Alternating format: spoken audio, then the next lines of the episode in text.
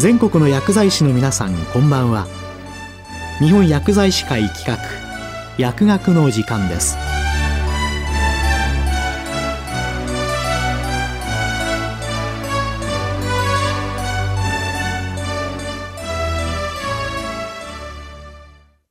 今日は日薬アワー令和2年度医薬品販売制度実態把握調査結果について日本薬剤師会常務理事岩月進さんにお話しいただきます。日本薬剤師会一般用医薬品等委員会担当の常務理事の岩月進です。本日は医薬品販売制度実態把握調査の結果とその対応についてお話をさせていただきます。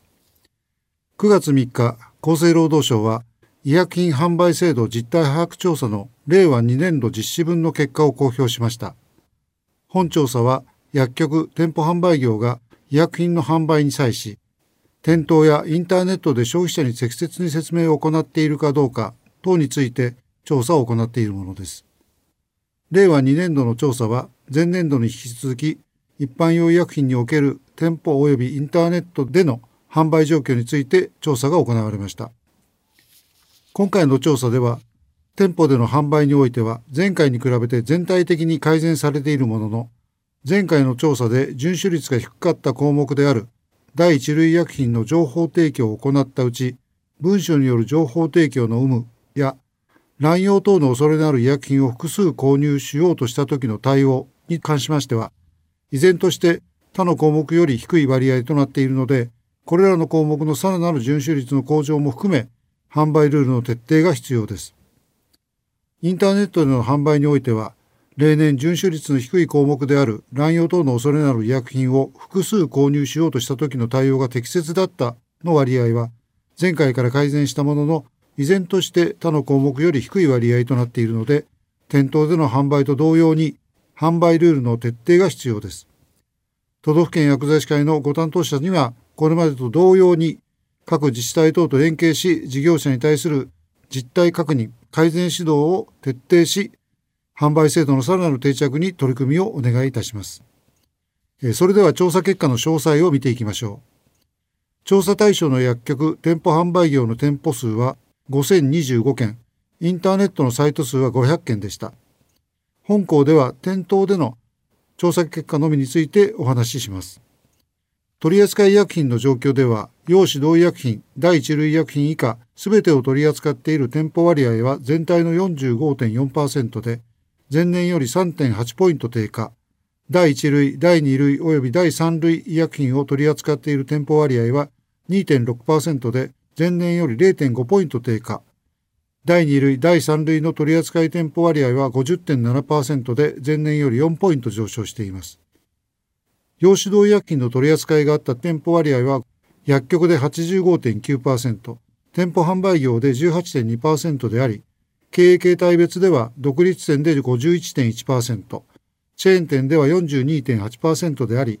業種や経営形態にかかわらず、用指導医薬品の取扱い割合が減少していることが伺えます。また、一般用医薬品の取扱い状況については、薬局や独立店舗ほど第一類の取扱い比率が高く、店舗販売業やチェーン店では微差でありますが、逆に第2類や第3類医薬品の取り扱いが高くなっている結果が出ています。その取扱医薬品の陳列状況は、用指導医薬品、第1類医薬品とともに、薬局店舗販売業、独立店、チェーン店の区分を問わず、用指導医薬品、第1類医薬品については医薬品のリスク分類に応じた陳列は、おおむね徹底されている一方で、第2類、第3類医薬品の陳列に関しては、薬効別で陳列している割合が一定程度あるため、全体としてはリスク分類別の陳列状況の遵守率は約80%にとどまることが伺えます。次に従事者の名簿による専門家の区別状況ですが、薬剤師登録販売者一般従事者の区別ができたのは全体の87.5%でした。特に独立店での区別状況が62.5%低下しています。名札を着用していても利用者から区別がしにくい状況となっていることもあります。また、例えば一人薬剤師の店舗の場合、名札を着用しないということはありませんか？一人薬剤師であっても利用者からは薬剤師か否かの判別はつかないため、名札の着用は必須です。次にリスク区分の定義、解説の掲示状況については、全体で75.8%と前年度と変化なく、比較的低値です。医薬品のリスク区分による販売方法の改正から6年以上経過していることもあって、改めて店舗内の掲示物の確認が必要な状況です。特に独立店舗での掲示は60.0%と低く、再点検をお願いいたします。日本薬剤師会ホームページに掲示物例を掲載していますのでご活用ください。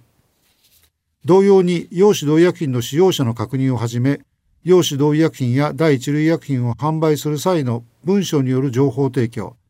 情報提供された内容を理解したかどうか等の確認状況の各項目で実施率が低いため、早急に業務の見直しや情報提供文書の整備を改めてお願いいたします。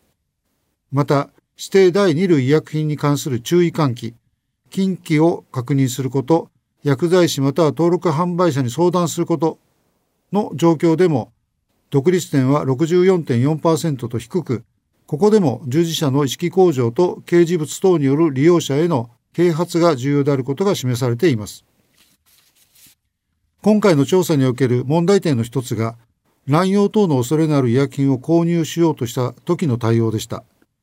乱用等の恐れのある医薬品を複数購入する旨を伝えた2127件のうち、26.7%の545件が質問等をされずに購入できてしまっています。業態別では質問されずに購入できた割合は薬局で30.8%、店舗販売業で26.6%であり、経営形態別では独立店で35%、チェーン店で26.6%ありました。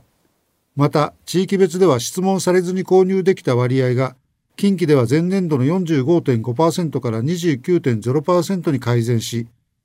中国地方では36.3%から13.6%に、九州、沖縄で51.5%から37.9%と改善されていますが、依然として高くなっています。同様にこれらの地域では複数必要な理由を伝えたところ購入できたの項目でも全国平均より高く、需要者の確認と複数販売しないことの徹底について具体的な改善策が望まれます。また、乱用等の恐れのある医薬品の取り扱いについては、令和元年度厚生労働省科学特別研究、乱用等の恐れのある医薬品の販売の取り扱いに関する実態把握調査において、乱用等の恐れのある医薬品の適正販売に向けた販売者向けのガイドラインと関係団体に向けた提言が出されました。その中で、購入の際に必要な確認を行うことと、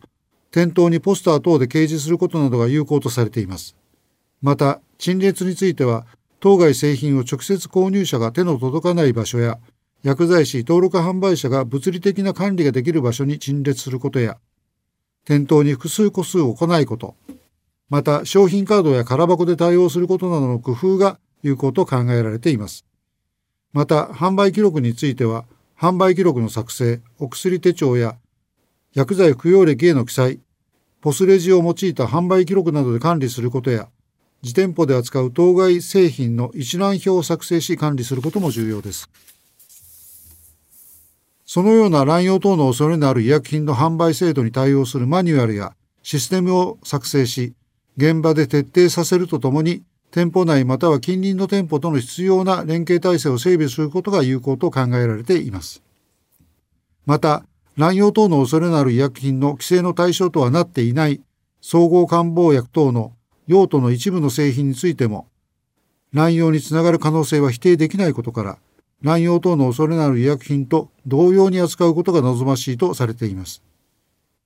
今一度、各薬局、店舗販売業内の体制や掲示物の確認をお願いします。日本薬剤師会、都道府県薬剤師会のホームページから入手可能な資料もあるので、ぜひご活用ください。これまで令和2年度に実施された医薬品販売制度実態把握調査の結果とその対応を概説してきましたが、令和3年度の本調査もすでに本年11月中旬より実施されています。厚生労働省が開催している医療用から用指導一般用への転用に関する評価検討会議でも議論となりましたが、利用者との適切な情報交換とエビデンスに基づいた医薬品の販売、またお薬手帳等を利用した一般用医薬品情報の医師との共有や販売記録の作成等一般用医薬品販売の在り方が大きく変わろうとしています。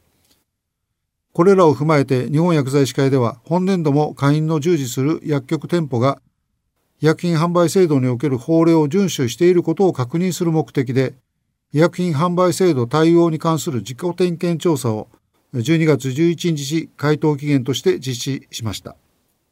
さらに昨年11月には医薬品販売制度における法令遵守に向けた都道府県薬務士官課と連携した取り組みのお願いを発出しました。これは自己点検と実態把握調査では販売者側の主観的な認識と購入者側の客観的な認識の結果に違いが見られるため法令遵守を確立させるためには一層きめ細やかな取り組みが必要と考えお願いしたものです。具体的には厚生労働省より都道府県薬務士官課宛に当該都道府県の調査結果が送付されているため各都道府県薬剤師会では行政における対応も踏まえつつ各都道府県薬務士官課と積極的な連携を図り法令遵守に向けた個別具体的な問題箇所の把握とその対応改善策を講じていただきたくお願いするものです。重ねて、ご担当の各都道府県薬剤師会役員の方々の積極的なご協力をお願いいたします。来年発表される本年度の調査結果が、すべての項目で前年度を上回り、薬局店舗販売業の薬剤師が国民の医薬品へのアクセスに適切に関与し、業務を行っていることが証明されますよう期待しています。今日は日薬アワー令和2年度医薬品販売制度実態把握調査結果について、日本薬剤師会常務理事、岩月進さんにお話いただきました。